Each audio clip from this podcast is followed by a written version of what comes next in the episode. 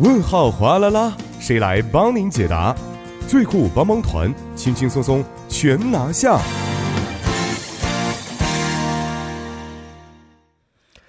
生活小贴士尽在帮您解答。首先欢迎我们的节目作家李金轩，金轩你好，大家好，主持人好，你好。那么让我们首先看一下今天要解答的问题到底是什么样的啊？你好，我前几天呢买了一个面包啊，因为工作一直很忙，所以几天以来根本没有时间吃，到今天才发现面包竟然发霉了。嗯，但是发霉的部分非常小啊，所以呢，想把这部分揪下来之后再吃。啊，不知这个是可以的还是不可以的？请节目组帮我解答一下。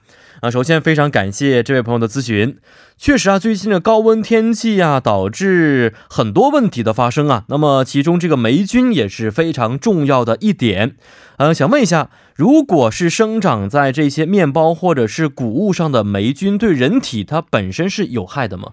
首先霉菌对人有害，也也也有害的，也有无害的。而有害的霉菌里会有这个霉菌毒素，而这个霉菌毒素一般是从大米、豆类、杏仁等上的霉菌生成的自然毒素。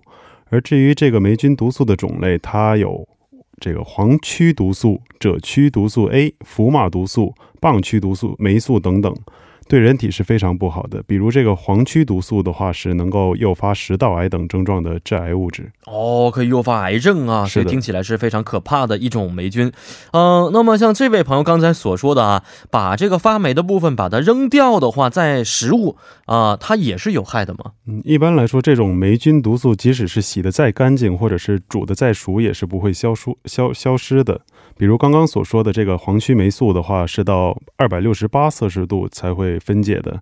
因此，如果看到食品发霉了，就千万去不要去吃。嗯，那么我们在日常生活当中啊，应该如何的去预防霉菌或者是霉菌毒素呢？嗯，大体上可以在食品的购买、保管和摄取三个步骤需要注意。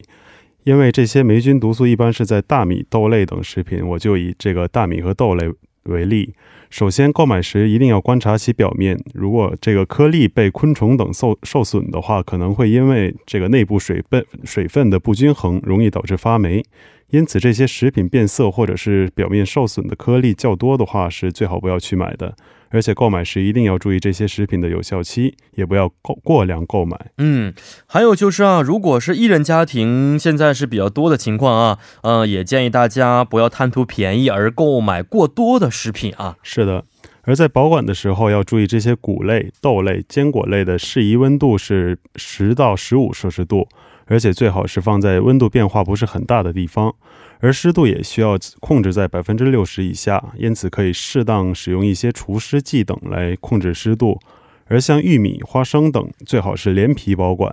而最近散装的这些坚果类产品也是非常多的，所以吃这些食品的时候，开封后一定要密封保管。嗯，那么在吃的时候有没有我们要注意的一些问题呢？嗯，首先就像刚刚所说，发霉的食品即使切掉发霉的部分，还是会有残余的毒素的，因此看到食品发霉就一定要扔掉。而在做饭的时候，如果洗米的水是灰色或者是黑色的话，就很有可能是被这个霉菌污染了，因此做饭的时候一定要注意。嗯，是的，也希望大家在平时注意。这些霉菌的问题啊，呃，同时我们也欢迎各位听众朋友可以在我们的节目官方网站或者是 S S 上去咨询生活中遇到的大小问题。